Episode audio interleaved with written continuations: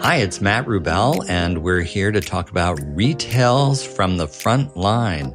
And we have a very special guest with us here today. It is the founder of Lionesque Group. And she just popped in on me. Oh, yeah. Okay. because, you know, she is actually the queen of pop ups, Melissa Gonzalez, who started her own company after leaving Wall Street. I can't imagine why you weren't excited on Wall Street, but you came over to a creative venue to do some very interesting things. And Melissa has created over 150 pop-up concepts and is a leader in those things that kind of appear in your neighborhood and you go, wow, that wasn't here yesterday. And what does it mean and what's it trying to tell me? So Melissa, welcome. We're glad to have you here in New York City today. Thanks. Thanks for having me. Yeah, I know you popped over from Hoboken, so it's not that far. But one of the things that's interesting for me is 10 years ago, everybody was like, everything is going to go digital and store experiences are dead. Mm-hmm. Was that something that you had been hearing too? And what kind of drove you to say, let's try a pop up? I didn't approach it because I thought retail was dead. I definitely saw a need where brands at the time 10 years ago just need an opportunity for physical space. And you were starting to see some of those closures 2009 it was a rough year for the economy but the motivations to do it were a little bit different. A lot of those brands were never planning to sign long-term leases. It wasn't really testing market. It was having an outlet to sell product. But what i knew when we worked with a lot of these brands because i was working direct to founder was how much they needed to tell their story in a physical space in a way that you couldn't online. And it was very different then because Shopify was just becoming a thing. And a lot of them didn't even have an e commerce site in the way in which they did today. But I just felt that there was still a need to tell a story. I watched firsthand how excited customers would be to come in and meet the designer and the founder in person and they were giddy about it. And so humanity actually matters. It still matters. So are there things that you can experience in a store that you can't experience digitally? I mean, do you have a name for them and what is it that creates that different experience? I mean, the, the touch feel gap is a big one. You can create inspiration or aspiration with imagery and you can write beautiful copy, but you're still missing the tangible aspect of it that touch feel aspect of it, truly immersing yourself in something. And there's just a big difference between living in a 2D and a 3D world. When we work with our clients, we're working really hard to translate the 2D world into 3D, but it's the 3D world that people can really be immersed in and be surrounded by. And it answers different things. Sometimes it's fit. Sometimes it's how does a fabric feel? But other times it's, yeah, it's having a human conversation again and going to an in store event and being part of a community in some ways that you can't do online. But I think when you started this, what was the opportunity that made you say, Ooh, I'm going to go do a pop up store? Just a serendipitous chance. Like I had left Wall Street to pursue more creative endeavors. Candidly, thought maybe I would be a famous actress. And I was given an opportunity here in Midtown Manhattan with the Knowles family. They had storefronts street level at the hotel, and they're a creative group. The father is, he makes sculptures and they're big into the arts. And so they already had a passion for that creative outlet as well and wanted to do something a little bit different with their space and said we have a space. Instead of signing a long-term lease maybe we could do something creative together. And so it was just this good partnership and i had a platform to test. So kind of a future minded real estate owner realized that getting long-term leases was becoming more and more challenging as there were more mm-hmm. things that are going on digitally. And they said let's try to do things that can kind of energize our space and speak to our consumer or the consumer that we want. And I think in addition to that, they were forward thinking and understanding, they were forward thinking and understanding the ancillary benefits of having something interesting in your space beyond the rent check. Ah, okay. So how do people actually work with people who already have stores or is it really the digitally native brands that come to you first to say, I want to start to close the touch feel gap? We have a blend. I would say we have three main buckets. Digital natives are a huge one for us.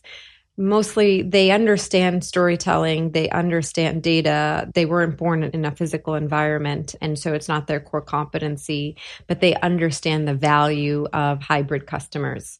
And so they do come to us, usually not having done a store before. Sometimes they'll come to us because they tried to do it on their own and they realize how taxing it was on their bandwidth and mistakes they could have avoided and realize maybe it could have been done better. But a lot of the times they haven't done it at all before.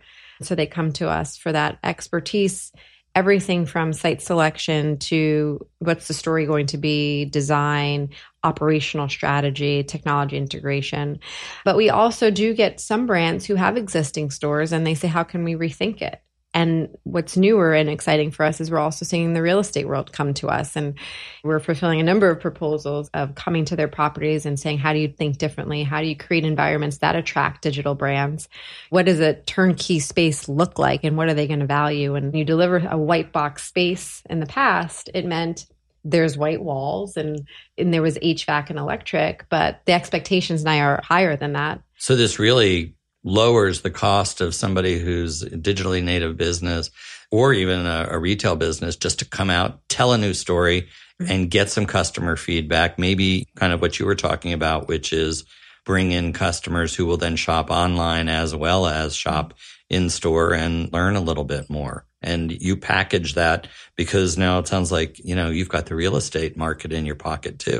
We are growing that Rolodex, which is exciting. So, yes, we get a lot of inbound from the real estate world, making us aware of what's available, making us aware that they want to think different. So, let's teach someone here for a second. So, let's teach. So, if a digitally native brand wants to go out and do something outside of what's the advice? How are you going to sit down and work with them? What are the things that you're going to ask them so that they have to think about in order to kind of create this really fantastic experience that's not just data comes to life in a store. Right. Yeah. So we always back into the goals. Yes, everybody wants to make sales, but we try to really say, what do you consider success? What are you trying to get out of this? Is there something new that you're introducing? Is it market research? Are you testing the viability of long term? Are you testing a partnership? Are you trying to understand what resonates with price sensitivities? So we really sit with them and think through that. We try to isolate a solid through line of what the story of the store is going to be.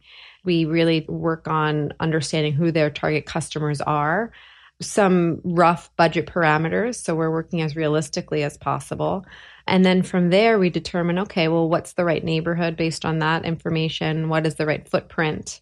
And then we start searching for space in tandem while we're really fleshing out the mood board and the key elements and the story of the space and what do we envision the customer journey to be? What's the most interesting and best pop up that you've brought to life? Oh, we've been lucky to work on a number of them. A recent one that was really fun we did at the end of last year was for Amazon Prime Video. We reincarnated the Carnegie Deli, a 1950s version of it to highlight the launch of the Marvelous Mrs. Maisel season two show.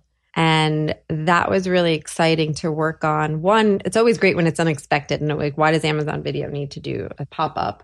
But it was very interesting to see the goal of it was to drive awareness to Marvelous Mrs. Maisel. But by weaving in Carnegie Deli, which is so nostalgic here in New York City, it was actually more people that learned of Mrs. Maisel because they knew Carnegie Deli than the other way around. But it was also really fun. We worked very closely with a gentleman named Steve Mapp. He was kind of like the creative director of it. And he we worked so hard together to make sure everything was as authentic 1950s as possible. But the real customer here, this was a Miss Maisel TV show, TV yeah, launch.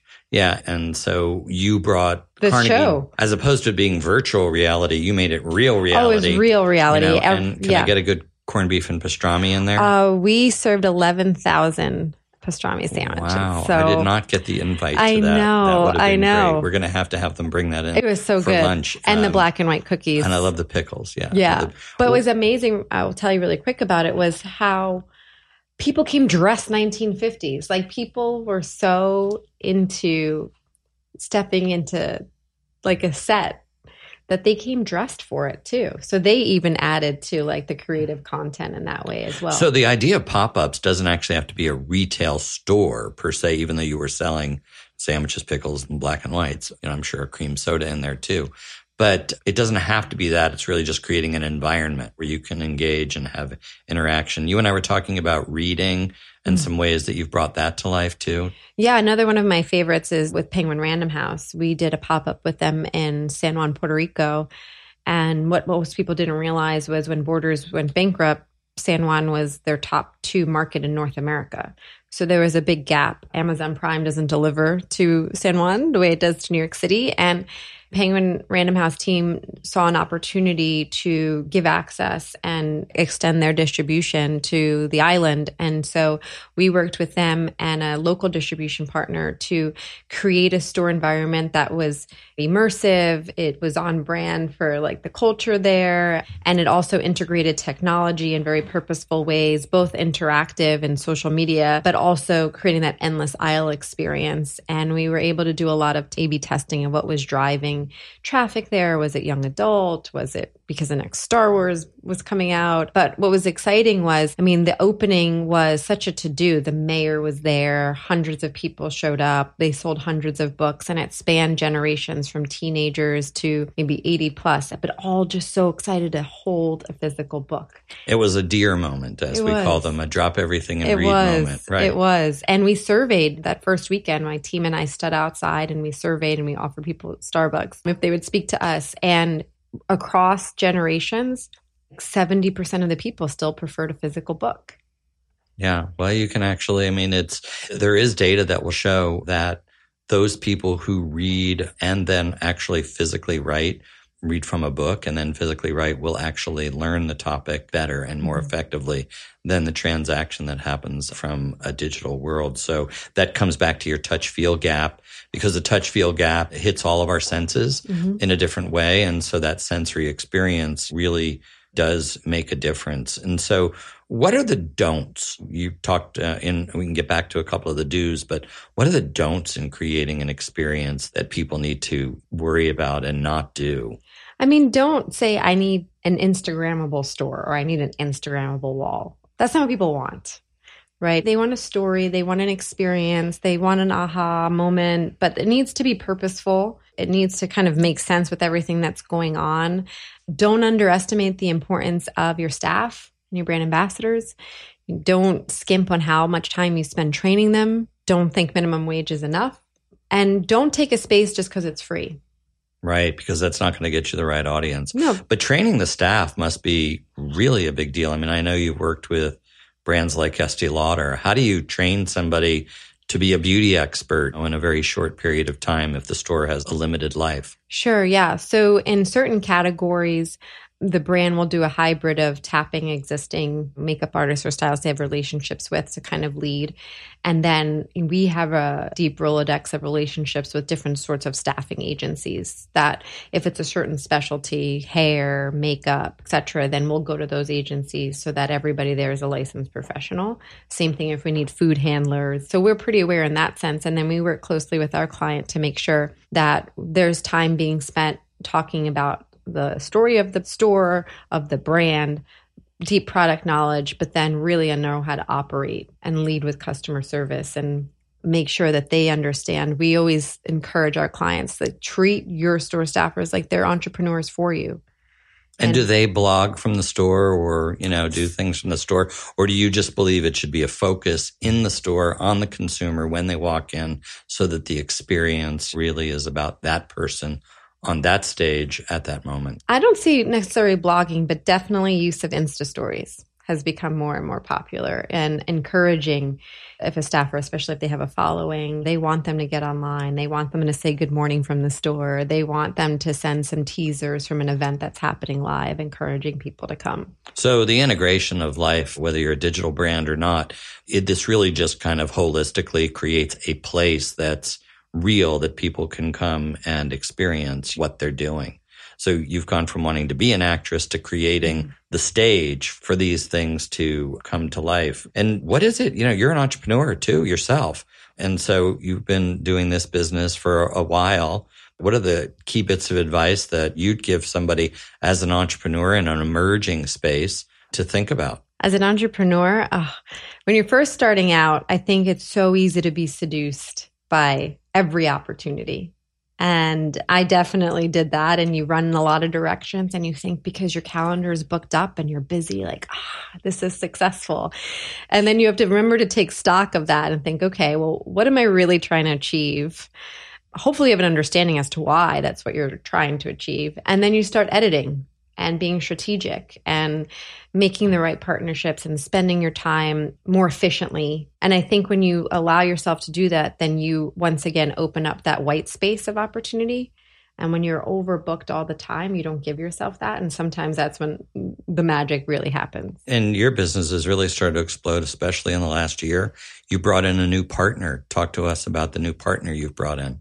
My life partner, who has become my business partner. Yes, my husband, after 20 years of Wall Street, joined Nick, us. Right. Nick. Yeah. It's been one thing as a, an entrepreneur and as a founder. It's often hard when you don't have a co founder necessarily. And there's pros and cons, right?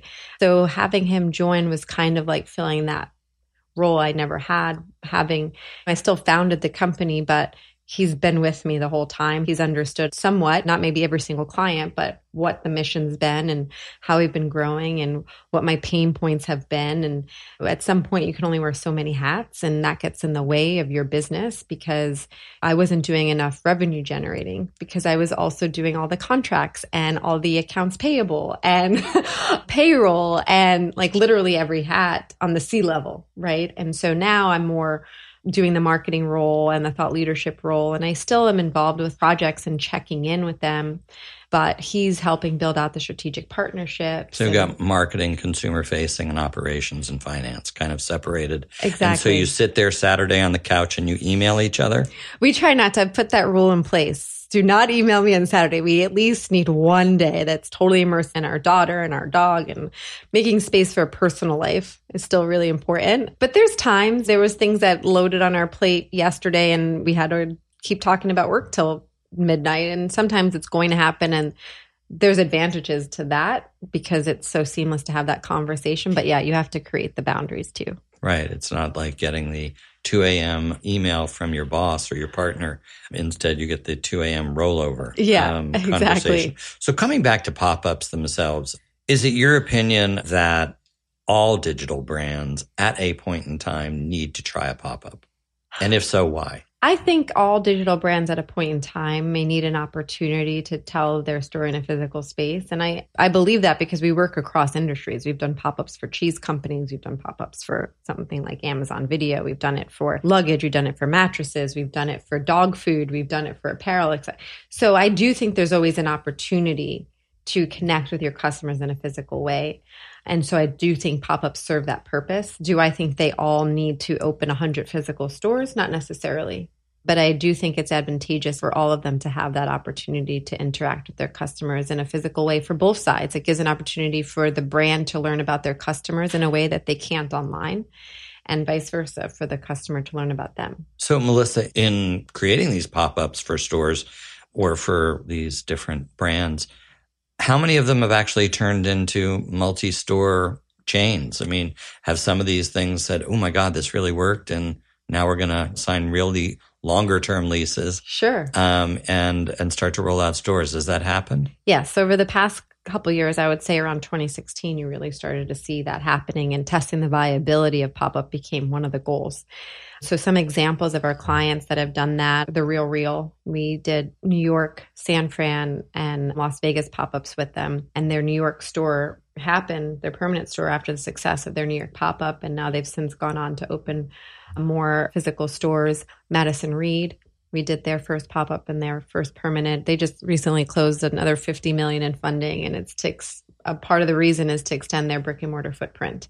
And they plan to have at least 25 locations over the next couple years. So it does happen for sure. And I think that's why we try to have that conversation from day one. That's great. You have a brief, you want to do a pop up, but let's really think about what you consider success. And sometimes they come to us knowing I'm testing long term, and sometimes they don't. That isn't one of their goals. But if we understand what success looks like, then we can position for it and that can become an outcome. So pop ups are popping up all over.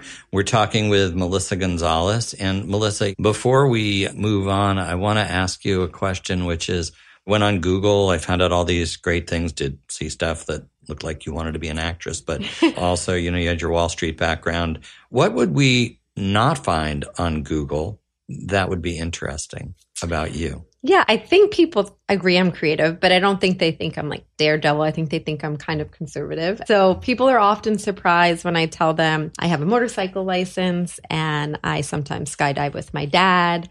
I used to snowboard and scuba dive pre my daughter. I'm a little safer now. But yeah, when I sold my Vespa, that was probably one of the happiest days of my mom. She thought it was crazy. I drove it around New York City, but that's how I got around. And I am a bit of a thrill seeker a thrill seeker, bringing new thrills and seeking new, interesting ways of storytelling.